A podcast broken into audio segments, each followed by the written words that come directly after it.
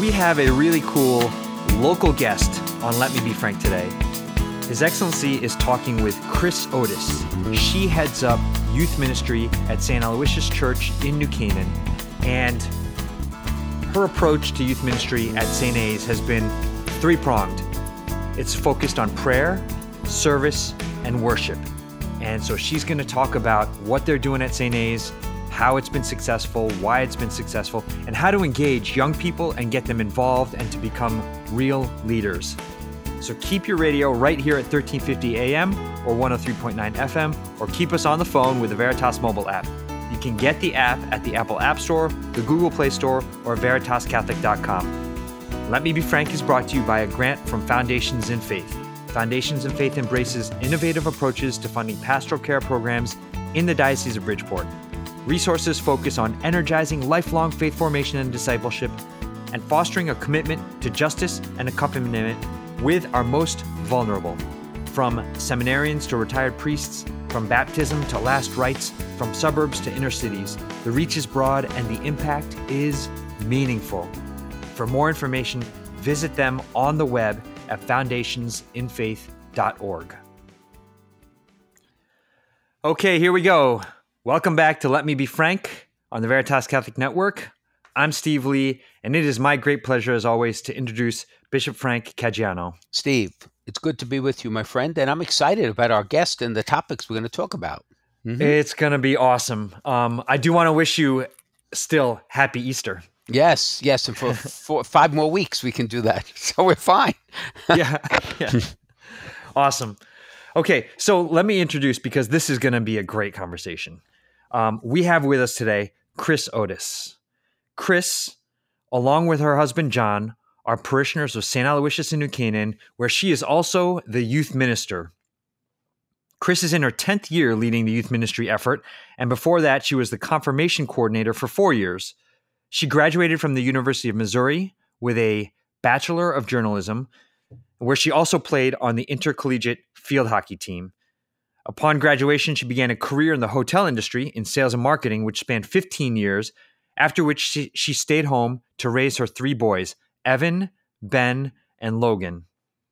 Chris and her husband John will be married 38 years this August. She is doing incredible work in youth ministry at St. Aloysius, and that's why she's on today. Chris Otis, thank you so much for joining us on Let Me Be Frank. Oh my gosh, thank you so much. I am so excited to be here and share, the opportunities that we make available for our youth and hopefully inspire others to make opportunities available for their youth to help Bishop with his concept, his vision of our new church here in the Diocese of Bridgeport. Amen, sister. Amen. Say it again. I absolutely agree. The one. Here we go.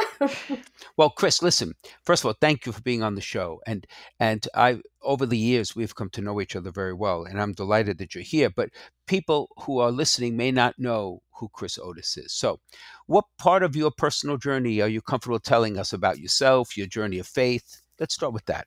Sure. So I was actually, I'll start at the very beginning. I was baptized and received all of my sacraments of initiation in the Ukrainian church in Philadelphia. Oh. And my grandfather came over from the Ukraine when he was 16, and my mother's parents were Polish. And so I was raised in a Catholic household. We went to church every Sunday.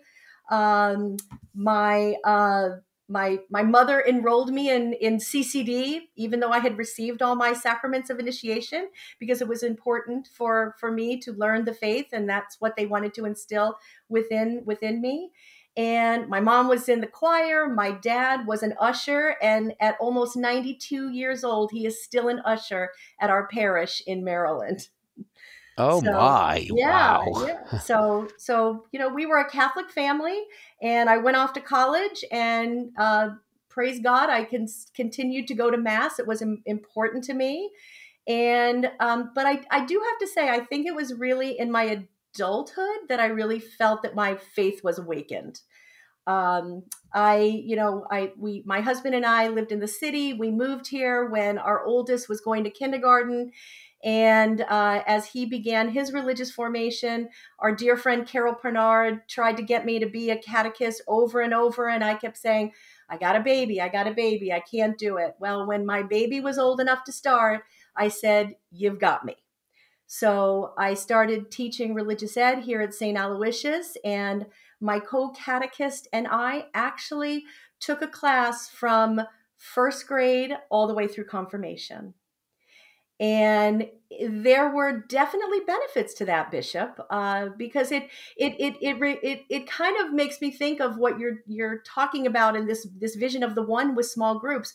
We got in a boat, and for 8 years we were a small group where, you know, we got very comfortable with our students. They got comfortable with one another. They were able to open up and discuss our faith. So I was a catechist, and then one day Carol Pernard came to me and said, have you ever thought about going back to work? And I said, well, I don't know. What are you talking about? And she brought me in as the confirmation coordinator, and I helped her. And then she went off to the diocese, and I worked with our confirmation students here for 4 years. And then I had this idea that I wanted to go off back into the secular world and make more money and go back into sales. And so off I went.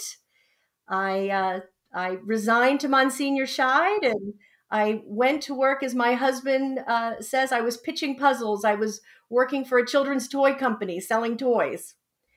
Oh, and my God. Yes. So it was very different. And from those who know me, sitting with a headset on behind a desk for 8 hours is not Chris Otis. So, and it was very interesting that the Holy Spirit was definitely tugging on me, because as I got to the end of my street every day, I had to go left to go to my job. And something inside of me kept saying, go right, which was the way to St. Aloysius, was the way home. And in the meantime, Monsignor Scheid had hired a new youth minister. The young man lasted 1 week, and he was without a youth minister. And I started thinking, and thoughts were placed in my head and on my heart. And I started praying, and I started discerning. And I finally got up the courage to say to my husband, I'm having these ideas about maybe going to Monsignor and offering to be the youth minister at St. Aloysius. What do you think? I'm not young. I'm not hip. I'm not cool. And he said, Chris, you should go talk to Monsignor. And I went and spoke with Monsignor. And it was one of the best days of my life, because I really figured out what God wanted me to do here in this world. So I sat with Monsignor. I said, look, I'm not young, I'm not cool, I'm not hip, but I'm a mom, and I've got boys in our youth ministry program and our youth group program, and they don't really want to go. And so I would change course, and I would break away from what we are doing, and I would center everything on 3 pillars: prayer, service, and worship. And he said, let's go. And off we went. And St. Aloysius has never been the same since, huh? Well, I don't know about that. So I'm just curious, from your youth, what do you remember of that formation, right? What was your experience like? So, you know what? I have to be honest with you. I don't remember a lot of it. I don't remember a lot of the classes. I do remember going to confirmation and watching everybody else receive the sacrament and sitting in the back. You know, I remember that and feeling kind of a little left out, you know. But what I do remember from my faith as a child is just how important it was to my parents, and how they instilled the faith in us, how, you know, we prayed every night. You know, I can remember, you know, seeing my mother sitting somewhere in the house with her little prayer book. And she had all things stuffed in her little prayer book. And this continued all throughout, you know, my life. And, you know, when my mom passed away 5 years ago, I asked my dad, could I have her little prayer book? Because I wanted to have that, and I wanted to see what was in it. And so that's one of my most treasured, you know, possessions is her little prayer book. And, you know, I remember, you know, we're right at the Easter season. I remember going to the Ukrainian church with my grandfather, and we would bring our basket of food to be blessed. And there in the Ukrainian church, we would go into the church first, and he would take us into a pew, and we would pray. and the crucifix to be venerated was up in the front. And Bishop, you did not walk up to the crucifix in that church. You crawled on your knees to Jesus to venerate the cross. And my grandfather didn't sit close. Chris, do you have any relatives in the Ukraine? Because I'm thinking about the war and stuff. Not that I'm aware of. No, not that we're aware of. Yeah. Probably distant ones, but not really that I'm aware of. Right. And both my Ukrainian grandparents and my Polish grandparents, I mean, all the Ukrainian traditions, you know, they were shared. And my mother and father, you know, brought them into our household. So it was beautiful. And I've tried to keep a few of them up. I still bring a basket of food to be blessed to St. Aloysius every Easter, because that's our family tradition. That's how I was raised. And I said to my husband, be careful, that butter is blessed. It can't be thrown away. We have to, you have to eat all the crumbs. You can't just throw them in the trash. But you know what, Chris, that illustrates what we've been talking about in my conversations with parish leaders and what we've been and I've been talking about on the podcast. Culture and the traditions are so important, and young people love them. Yes. They love them. Yeah. Because it's funny, those are the things you kind of remember. Isn't it? Well, every person I've asked, right? Yeah. And it's important to me to pass those things along to my children, because that's part of our heritage as a family. And you know, when they would go to my parents' house, all these things would happen. And my father would explain, this is the blessed egg. This is the blessed kielbasa. This is the little prayer I'm saying. This is what it means, you know, repeat after me, so that they learned those things. You know, they learned those traditions, and they were part of our heritage and our faith heritage, not just our heritage, our faith heritage. Exactly. Without a doubt. Exactly. Yeah. So day one of youth ministry at St. A's. Yes. Right? Do you remember those first couple of months? Oh, I absolutely do. So I was a mom, right? So who do I reach out to? My mom friends who have children, who have teenagers. And I hosted several coffees, and I brought moms in, and I said, this is where we were. This is where we would like to go. I need your help. Can I count on you? Because in this parish, the traditional model of youth ministry, which works in many parishes, but it didn't seem to work here at St. A's. The traditional, let's go to the teen mass, let's go have pizza, let's play some games, let's have a little catechesis on a Sunday night. In New Canaan, Sunday night is one of the few nights where an entire family can be together and have dinner, because so many of our parents commute into the city. And so what we were doing was we were kind of ripping them away from that opportunity. And to me, that just wasn't right, because my own husband worked in the city and I knew what it was like. And, you know, kids would come to me and say, look, we don't want to come have pizza and play games. We want to do something. So we, as I said, we started building around these three pillars of prayer, service, and worship. And leadership within, you know, leadership opportunities. So our teens had skin in the game. So we are very blessed to have a very vibrant teen mass here at St. Aloysius, with wonderful music and lots of teens that are readers. They're extraordinary ministers of Holy Communion. They sing. Our ushers are not grown men or women. They are our teenagers. They are juniors and seniors who organize and lead the collection and greet people. We started teen adoration, and we started with an iPad with music and 12 kids in the chapel. And praise God, last month, after our Emmaus teen retreat, we had 100 young people at adoration on a Wednesday night. And all of our music is led by our teen adoration leader. Our kids love to come in from the outside noise of the world and spend that time with Jesus. They crave it. They crave it. We started a teen rosary group, and then we started just offering lots of different opportunities where young people could serve others. And because we weren't offering it. We were not doing that here at St. Aloysius. And that's what these kids wanted to do. That's what these young people wanted to do. And Bishop, you remember the Catholic Service Corps, which was your idea years ago. And I will tell you that I loved that concept so much that to this day, we serve as the Catholic Service Corps of St. Aloysius under that model. Amen. Because it works, my friend. It works. It certainly Bishop. Does. It certainly, and actually, it's going to be, since we're in Easter, it is going to have a resurrection now with this new, with the one. It's well, going to come back. That makes me very happy, because when you look at breaking away from the traditional youth group model, where you don't have a group of kids coming once a week or twice a month, at sitting in front of you with an opportunity to share catechesis with them, you have to figure out a way to still make sure that we're teaching them about the faith. Mm-hmm. And the Catholic Service Corps is the perfect template, if you will. We start with some type of a scripture passage, so we're bringing the word in, and that scripture passage has something to do with our mission. The scripture passage is then connected to the mission. This is what happened in the scripture passage. This is what we're doing today. This is how it is connected.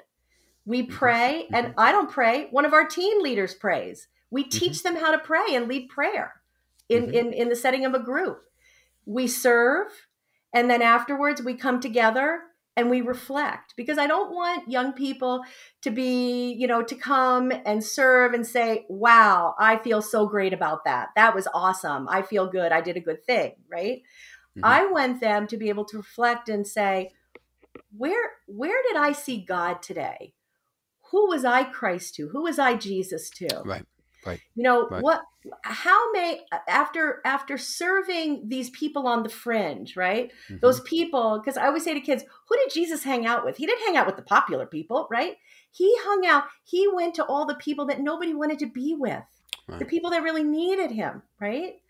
And so how now might you look at life differently as now that you've served these people, now that you've had an encounter with these people? Right.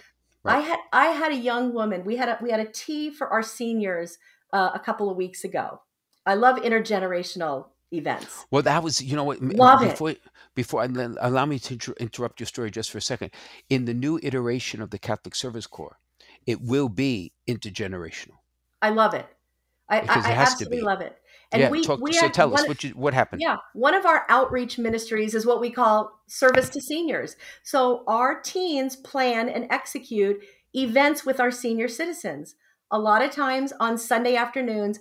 One time, one woman told me that Sunday is the loneliest day of the week for me, a widow, the loneliest day of the week. I go to church and then I come home to my quiet house. So a lot of times we will do these events on Sunday afternoons. And so we had this tea, and at the end, when we gathered together to reflect on what had just happened, this one high school young lady said to me, well, I think today I was the ears of Jesus. And I said, the ears of Jesus? And I thought to myself, I have never heard that, not even from an adult. You hear, I'm the hands of Jesus, I'm the feet of Jesus, I'm the, right? She said, I was the ears of Jesus. And I prompted her, why do you say that? Why do you think that? And she said, because the lady that I was sitting with needed to talk to somebody. And I think God put me here today because I was the person that would listen to her. Mm-hmm. Boom. Right? Absolutely so. Beautiful. Absolutely so. Beautiful. Absolutely so.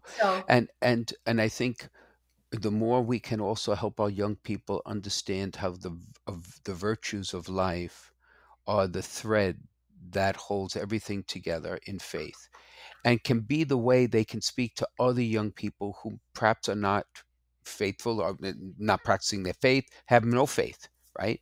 It's the commonality of it all, because to be honest or to be generous or to be prudent or to be temperate or to be kind, those are the things that, young people would be tremendous ambassadors. Tremendous. Oh, right? No, they are. They're better than us sometimes. Most of the time. Oh, whatever we do, we are our teen leaders, and every single outreach we does have teen leaders. And so we work together And they're the ones that help plan, execute, decide what we're doing, recruit, right? Because they can't do it themselves. So you go out and you ask other young people to come and help do this. And then before we enter into mission, we have our little team meeting and they run the meeting. They run the meeting. And as I said, they pray. And at the end, after we reflect, they pray. And for example, when we go down, we serve at a place called the Thorpe Family Residence in the Bronx, which is a transitional apartment complex for single mothers and their children. So these are moms that just can't afford to be in an apartment right now. And so at the end, we say goodbye to the children. We walk outside onto the street on Crotona Avenue and we reflect and we circle up and we pray right on the street, right on the street. And I say to these young people, You just have to have the courage to just be comfortable in your Catholic skin, to be able to just stand right here in a circle and pray on the street. It's beautiful witness to those driving by, walking by, and guess what? To the little kids who are now up in their apartment building, looking out the window, waving to them because they've had just an amazing time with them. Right, so, right. Where else do you go for service? Any other places? We have we go to Malta House. We love going to Malta House. We will have the moms and the children from Malta House here. We will go there. Sometimes we help them on their Saturday outreach days where they have their outreach families come for diapers and donations and that type of thing. And we'll take a group of teens over and just set up recreational equipment and games and books, and our kids will hold babies and entertain the children while these moms are getting their donations. We've gone to their kitchen and cooked and served dinner for them, and the teens have set a beautiful table in their community room there. And then our teens watch the children in the kitchen, so the moms can have like a little bit of a break. And we love the Malta House moms. The Malta House moms are great. And, when we do work with Malta House, then that gives us the opportunity to do a little catechesis on respecting life. And what this woman has chosen, she has chosen to make the decision, even though she's in a tough spot right now, to bring this beautiful child of God into the world. And now we're going to support that mom. And this is one way we can do it. Right. So, we work with children, we work with those children. We have an outreach to young people with special needs. So they come to the parish once a month, and we play bingo, and we have a cooking demonstration. We have a young man who we call Chef Drew, and he does a cooking demonstration and gets them to cook something that they can take home. And quite often we'll share a meal together. And these young, they're mostly 18 to probably like 28, and they come over, they wear their red St. Aloysius youth group t-shirts because we've given them to them. And the parents drop them off and they come back. So we give the parents of these special needs kids who, God bless them, their lives are full of taking care of their young people, right? We give them a little bit of a break and they come back. And they love, I watch the eyes of them. And I say to our teens, watch those parents when they come back, because you are making it possible for their young person to just hang out with you in a very natural setting. And you're welcoming them and you're making them feel special. So we've got special needs. We've got the seniors. We go into New York City and we do breakfast and midnight runs, which I would love to do in Bridgeport. We got to figure out how to do that in Bridgeport. What is the breakfast run? I know the midnight run. So there's an organization called the Midnight Run in New York City. Yep. And we've been doing this for years. And many of our parishes in the diocese do participate in midnight and breakfast runs. So this organization actually, gets word out onto the streets of New York where a certain church will be at a certain night or on a certain morning. And then what we do is we appeal to our parishioners to donate clothing, to donate, socks, underwear, that type of thing, toiletries. We cook in the morning, we cook breakfast sandwiches and have hot coffee. And then we caravan into the city and we serve those that are on the streets. But Chris, is midnight literally mean midnight? Well, when we go on a midnight run, it does, Bishop. So we leave New Canaan about 8:30. So our first 8:30, 9 o'clock, our first stop is about 10, and we finish about 1 o'clock in the morning. And the breakfast run, what time do you leave? We leave here at St. Aloysius at 7, and we serve at about 8:30. There you only make one stop. And I like those because you get to really talk to the guys and the ladies on the streets. Oh, yeah. And pray with them, too. Yeah, and then we're back by 11. Yeah. Wow. We have much more to talk about after our break. This is fascinating. Yeah, this is great. Chris, you said that you didn't think you were hip enough, but you seem pretty cool, so. Thank you, Steve. No, and mind you, he's never said that about me, Chris, just for the record. I think you're hip, Bishop. On that note, this is Let Me Be Frank on the Veritas Catholic Network. His Excellency is speaking with Chris Otis, who heads up youth ministry at St. Aloysius Parish in New Canaan. Be right back after the break.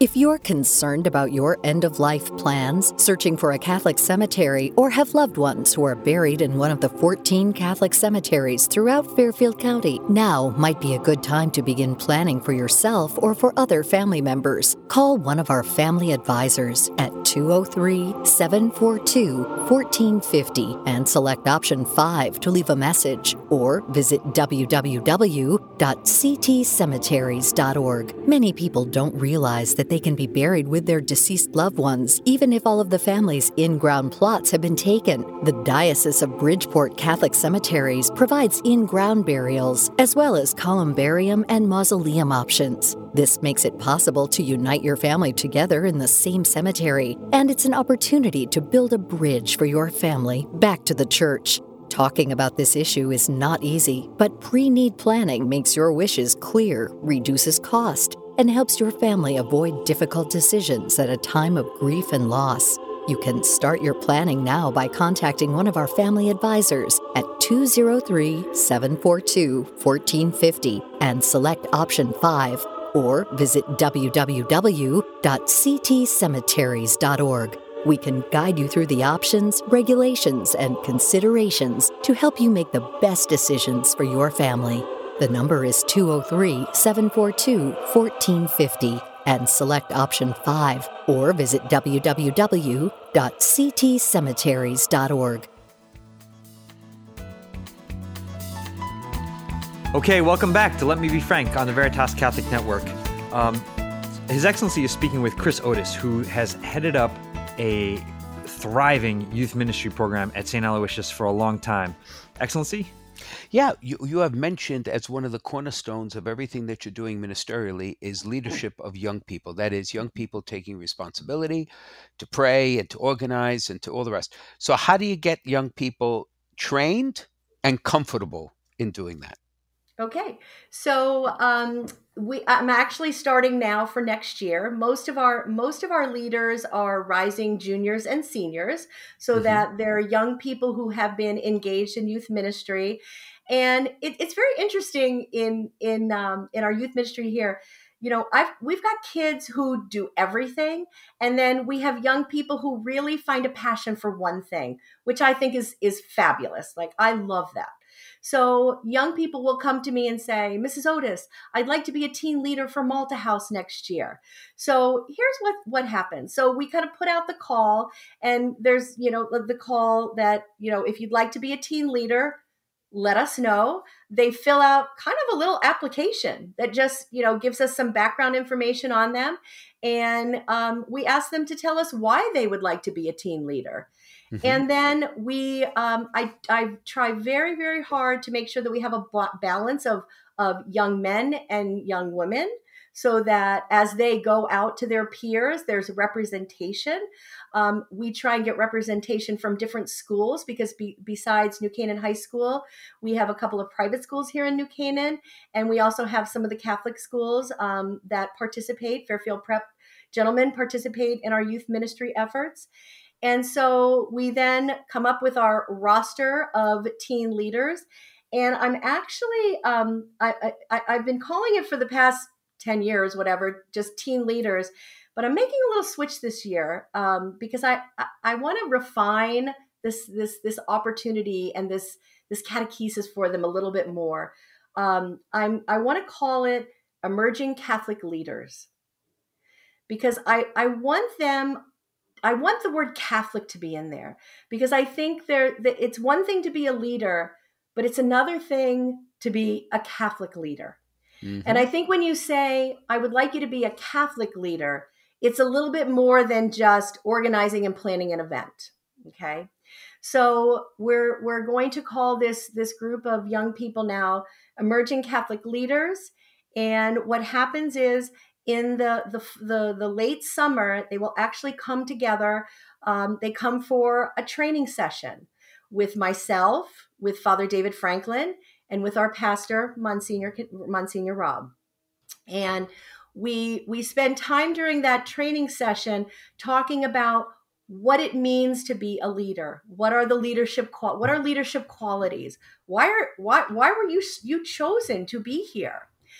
We will continue to refine what it means now to be a Catholic leader, because I think we're at that point where that's where we are here, right? And then we talk to them about the responsibilities of being a Catholic leader. Okay, what does that mean, right? And look, none of us are perfect, but we want them to be willing to strive to be a good Catholic Christian. And we will walk through what does that mean for them, okay? Right. Because once they're a leader, they're setting the example for their peers. Right. They're representing not only St. Aloysius, but the Catholic Church. So we want them to be regular mass goers. And not just say, be a regular mass goer, but why is it important? What do we believe about the Eucharist and Mass? How are you being? This is part of how you're going to be fed to be a leader. Mm-hmm. You know, here at St. Aloysius. So you do it yourself, Chris. Sorry? You do it yourself. In other words, with our clergy, but it's all parish based. It's not like a program or. It's all parish based, and then we will actually take them through. And Father David Roman usually does this. We will take them through a little portion of the training on how do you pray? How can you form prayer? Here are some different steps to go through. Okay, we give them a little sheet with little cheat sheet. And then we say to them, okay, pick a partner and practice. Try it, right? Try it. And before we do it, we'll model it to them. Okay, so we'll have, like myself and Father David will get up and we'll model it, right? And then we have them practice so that we teach them how to pray. Because a lot of times when you're with a group of young people, you say, okay, who would like to lead our opening prayer? And you know what happens? They all go eyes down, right? And you know why they do that? Because they don't know how to do it. No one has ever told them it's, yes, the Holy Spirit is going to fill you with the words, but here's some things that you can say, right? Here's some steps, right? So we teach them how to do that. And, so we have a little training session for them. And then what happens is from there, we launch into our small groups of leaders. So each of our outreaches, so Malta House usually has 4 or 5 teen leaders. So those teen leaders then will start meeting and planning, what are we going to do? And it is not just myself and the teens, but we also ask the parents to be involved. So we ask the mothers or fathers to make sure that they're safe environments compliant. And we ask them to walk with us because guess what? Sometimes the teens can't go buy something at a store, right? But a mom can go do that for us. Okay. So, and then those parents are also our safe environment support and our adult mentors when we go and do our mission, when we go to Malta House, when we go to the Bronx, when Chris, we go on a midnight run. How many fathers are involved? I would say of my teen leaders, There's many more mothers, but I've got 5 or 6 dads that are very involved. Good. Yes. And good. I would tell you, even when we go down to the Bronx, right, and you're with these young children in the Bronx and they do not have positive male role models in their lives, to just watch them gravitate to our fathers because they don't have fathers. Or they have fathers, but they don't have fathers who are involved in their lives necessarily. Right, who may live with them or whatever it may be. Yes, right. And mm-hmm. they gravitate towards them. And our dads are amazing. And, you know, in June, we do a breakfast run, and we do it on, Bishop, we do it on Father's Day. Oh. And we get up, and I say to these dads, I don't think there's anything better than you as a father saying, this is what I want to do the morning of Father's Day. I don't need breakfast in bed. I don't need to, go out to breakfast. I want to get up and I want to go serve with you. That's what I want to do. Yeah, it's tremendous. It's tremendous. You know, I remember when we had the synod, the diocesan synod, which was now, my gosh, it must be 8 years ago, 9 years ago. Yeah. And your youth group, so you were just probably starting a couple of years into this, right? Yes. And tell everyone what. Oh my gosh! The group did. It was a riot. Yeah. And that was my second food structure. So we built a lighthouse because let's see, I got to remember back now. Why did we build the lighthouse? Because that was part of your theme, right? I'm senile now. I don't remember. I think it was. I think the lighthouse was part of your theme somehow. But we built, the lighthouse was probably, 12, 15 feet tall. And we collected funds to buy hundreds and hundreds of cans of tuna fish. And we worked with an architect and we constructed a lighthouse out of tuna fish cans. It was tremendous. And then all of the food was donated to Thomas Merton and New Covenant, and I think Blessed Sacrament came in and got some for their food pantry. Mm-hmm. And a couple years before that, we had actually we made Noah's Ark out of peanut butter and jelly.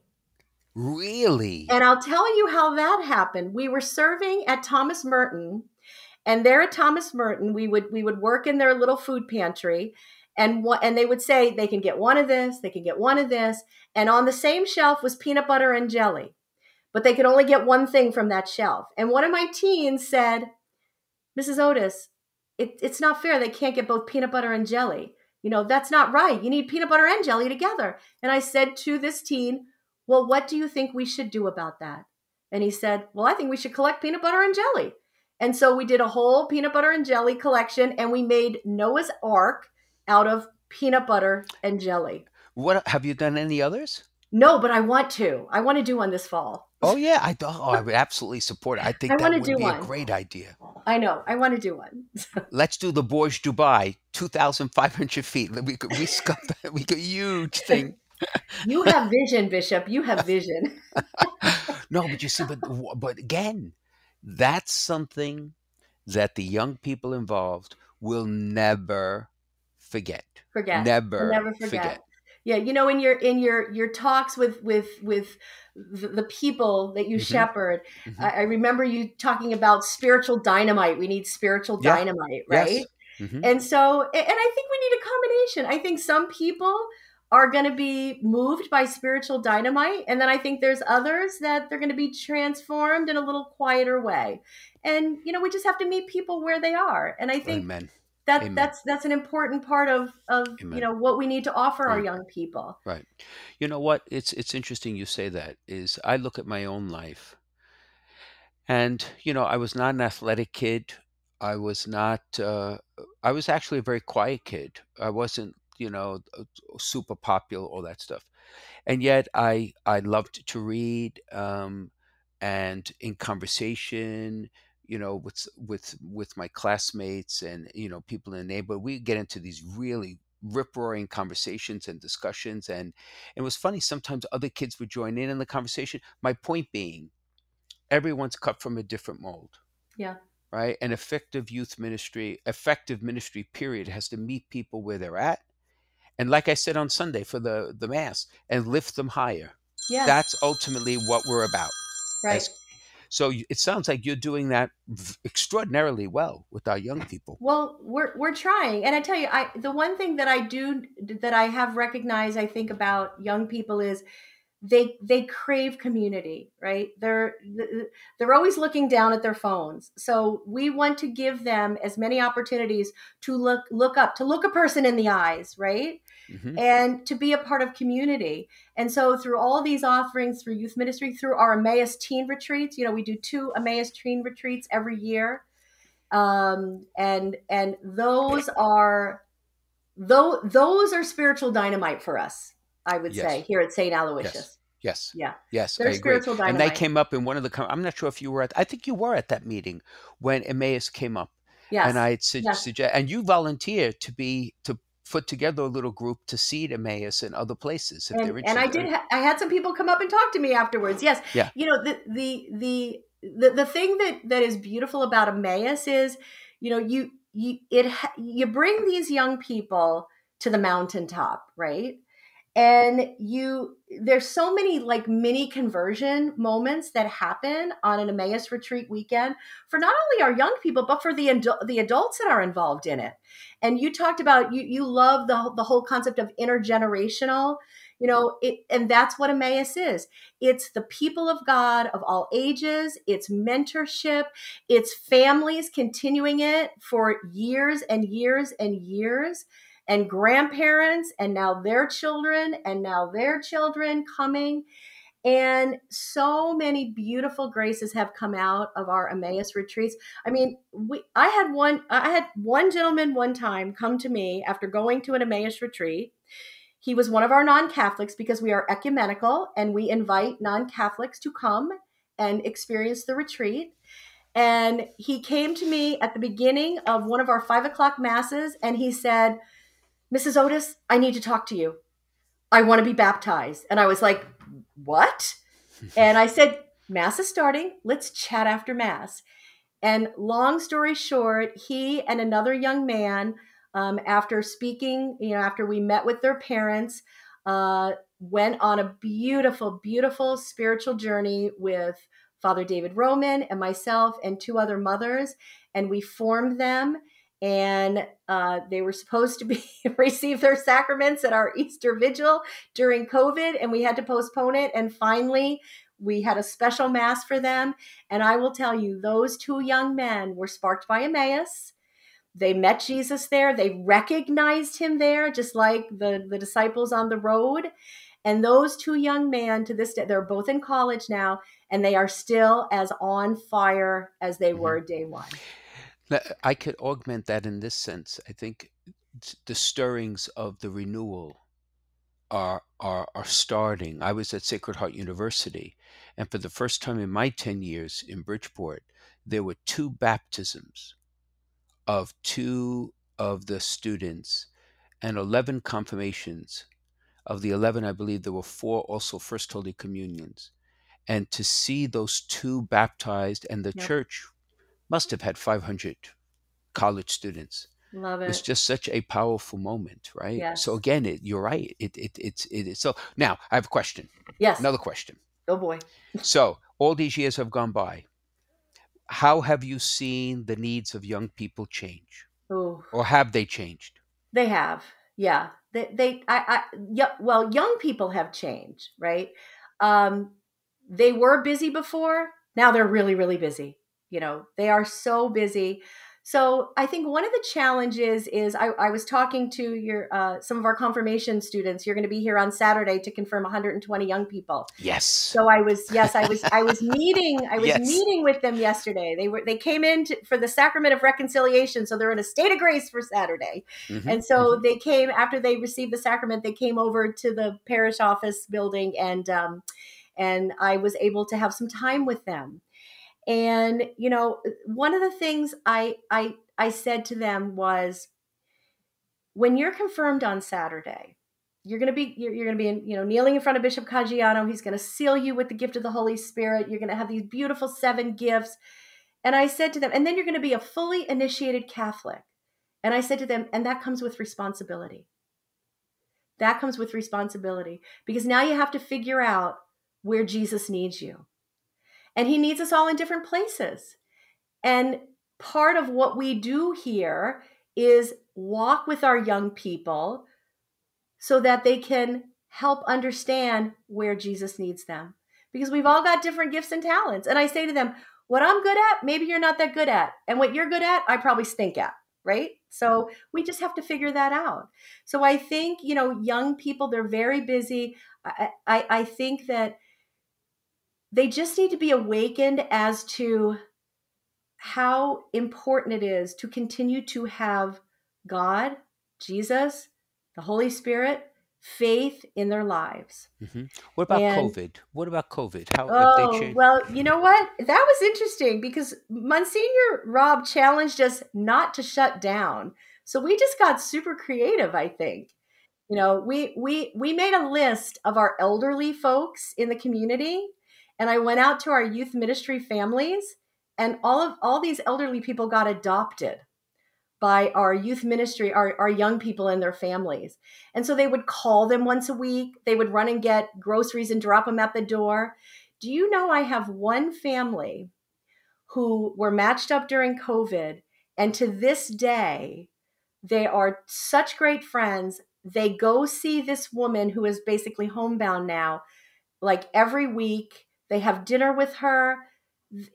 And it was all because it was a blessing that came from COVID. Now this woman has somebody that's coming to see her all the time.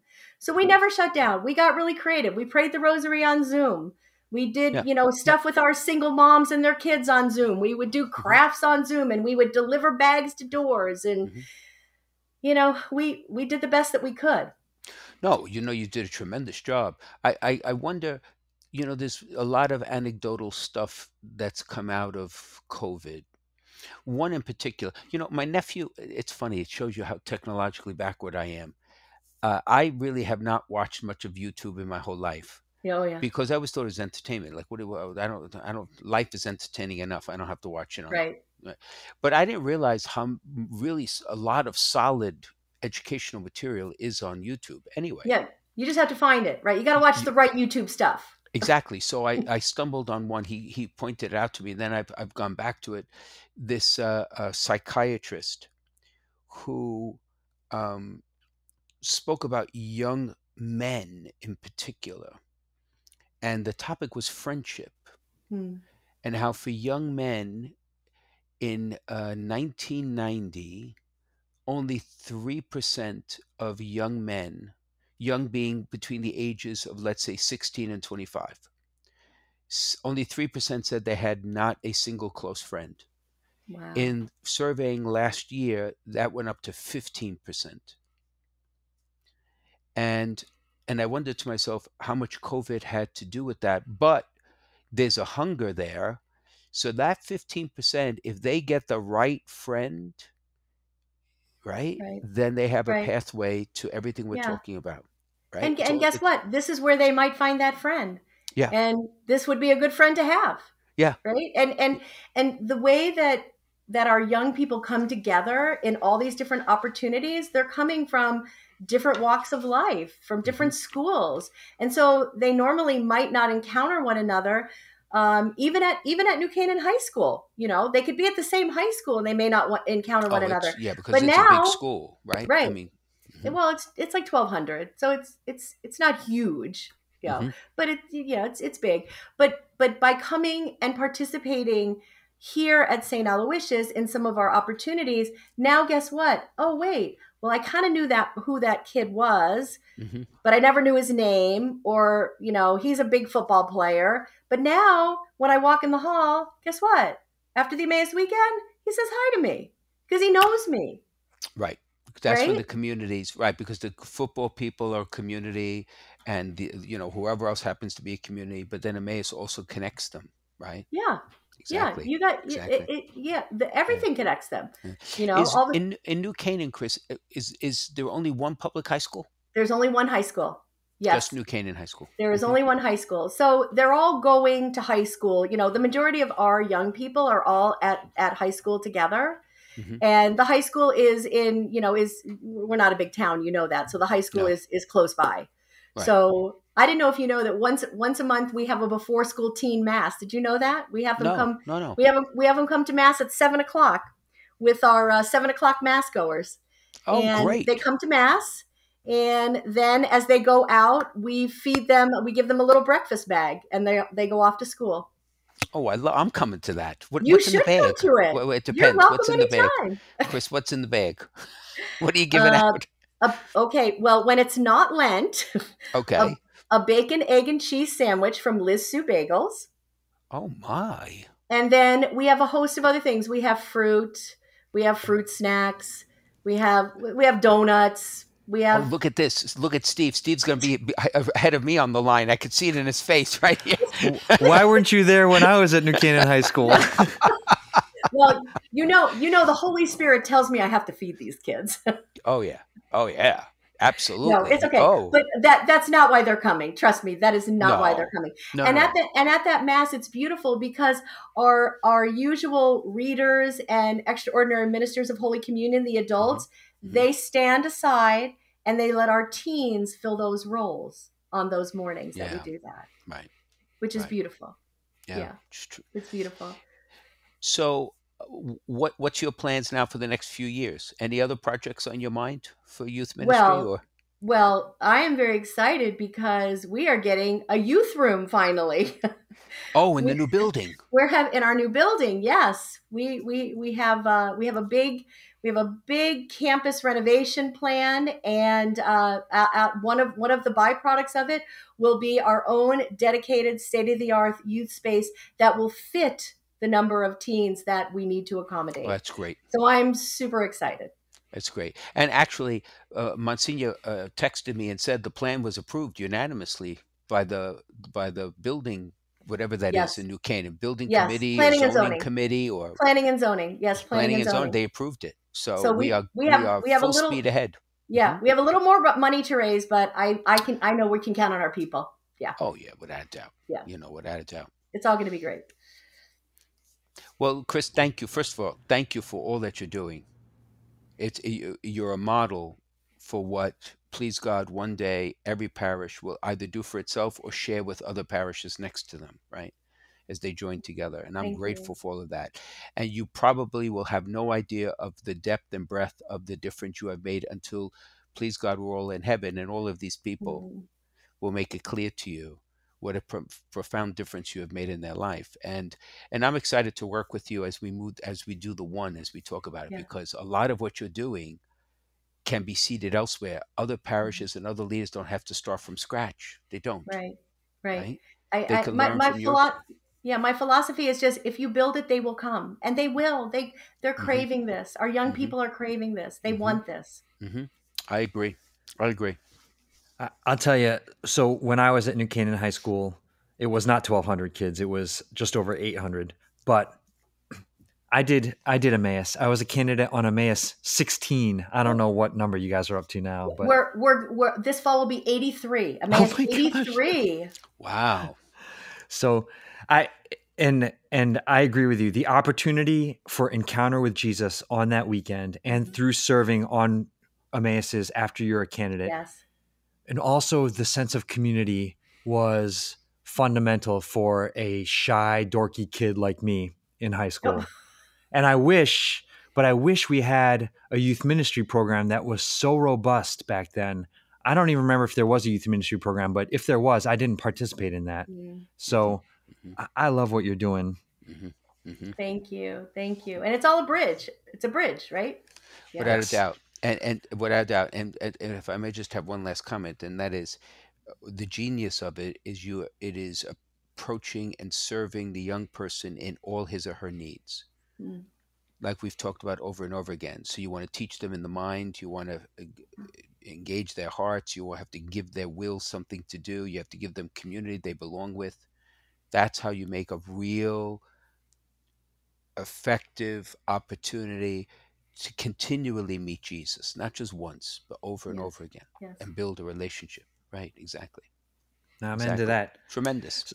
So we're going to take one more break and come back with a listener question. This is Let Me Be Frank on the Veritas Catholic Network.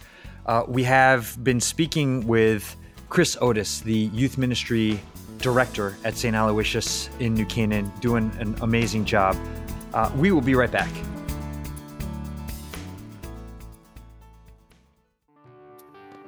Hey, it's Matt from Restless on the Veritas Catholic Radio Network. Each week on Restless, we young adults restlessly seek the face of Christ in today's crazy and mixed up world. Join us each Friday at noon on 1350 AM, 103.9 FM, the Veritas app, or wherever you get your shows. Hope to see you there.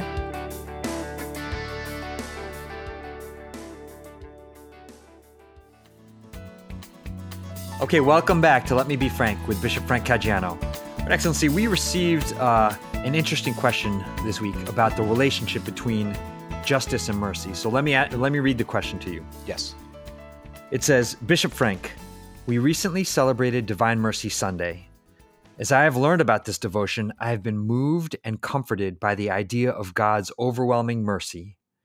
Praying the Divine Mercy Novena, I feel as though very few people have gone to hell, if any. Is God's mercy so great that even the worst sinner might be in heaven? Wow, it's an interesting question, because to which we have no answer. We don't know. I guess the real question is, it's not the greatness of God's mercy, which is indisputable, is obvious, is always available. It's our receptivity to it. So let me ask you a question. If you were thirsty, just parched, and you put your glass in the faucet, under the faucet, upside down, and never filled, whose fault is it? The water or the glass? It's yours. So in a sense, are there individuals who, despite the superabundance of God's mercy, close themselves completely to it? I would think the answer is, yeah, I'm sure they happen. As sad as that is for me to say, yeah, I'm sure they happen. And that is the question of whether or not a person cuts himself off completely from the merciful love of God. We pray that that is not the case for the people we know and the people we love and the people who have lived, but to think that everyone has opened themselves is perhaps a bit too optimistic. Mm-hmm. As sober as that is for me to say. I hope I'm wrong. I'd be the first one to be happy to be wrong. But the church teaches there is a hell, and the church teaches that, to enter into it is that decision to cut yourself off from the love of God. Mm-hmm. Okay. So if you have a question for Bishop Frank, send it in on social media or email questions@veritascatholic.com.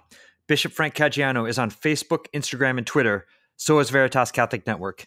And we'd like to thank our sponsor, Foundations in Faith. A grant from the St. Therese Fund for Evangelization makes it possible for us to bring Let Me Be Frank to you. Foundations in Faith is committed to supporting and transforming pastoral ministries in the Diocese of Bridgeport, and you can learn more about their outstanding work at foundationsinfaith.org. And Chris Otis, thank you so much for joining us today. What great insight and wisdom and experience. Oh, I agree. Thank you so much for having me. I agree. Chris, keep up the great work. Thank you. Is there some place where, if there are young people out there who are like, I want to get involved, where can they go to find out what you're up to? Yes. So if you go to www.starcc.com. That's our parish website. You can click on our youth ministry page, and you can also put in St. Aloysius Youth on Instagram or Facebook. We're also on those two platforms. Great. Thanks, Chris. God bless you for your work. Yep. And so before we go, Excellency, would you please give us your blessing? Yes, of course. I'd be happy to. In the name of the Father, of the Son, and of the Holy Spirit, amen. We give you thanks, O Lord, for the gift of the resurrection of your Son and the hope and life that comes to us through him. We ask that your Holy Spirit bless Chris and all those involved in youth ministry in St. A's and all those in our diocese and throughout our church who have dedicated their lives to our young people. May their efforts, and more importantly, their witness, continue to inspire and bless the lives of our young people. May your Holy Spirit accompany us and bless us always. In the name of the Father, and of the Son, and of the Holy Spirit. Amen. All right, Chris, keep up the good work. I'll see you at St. A's for confirmation. See you Saturday. Yep.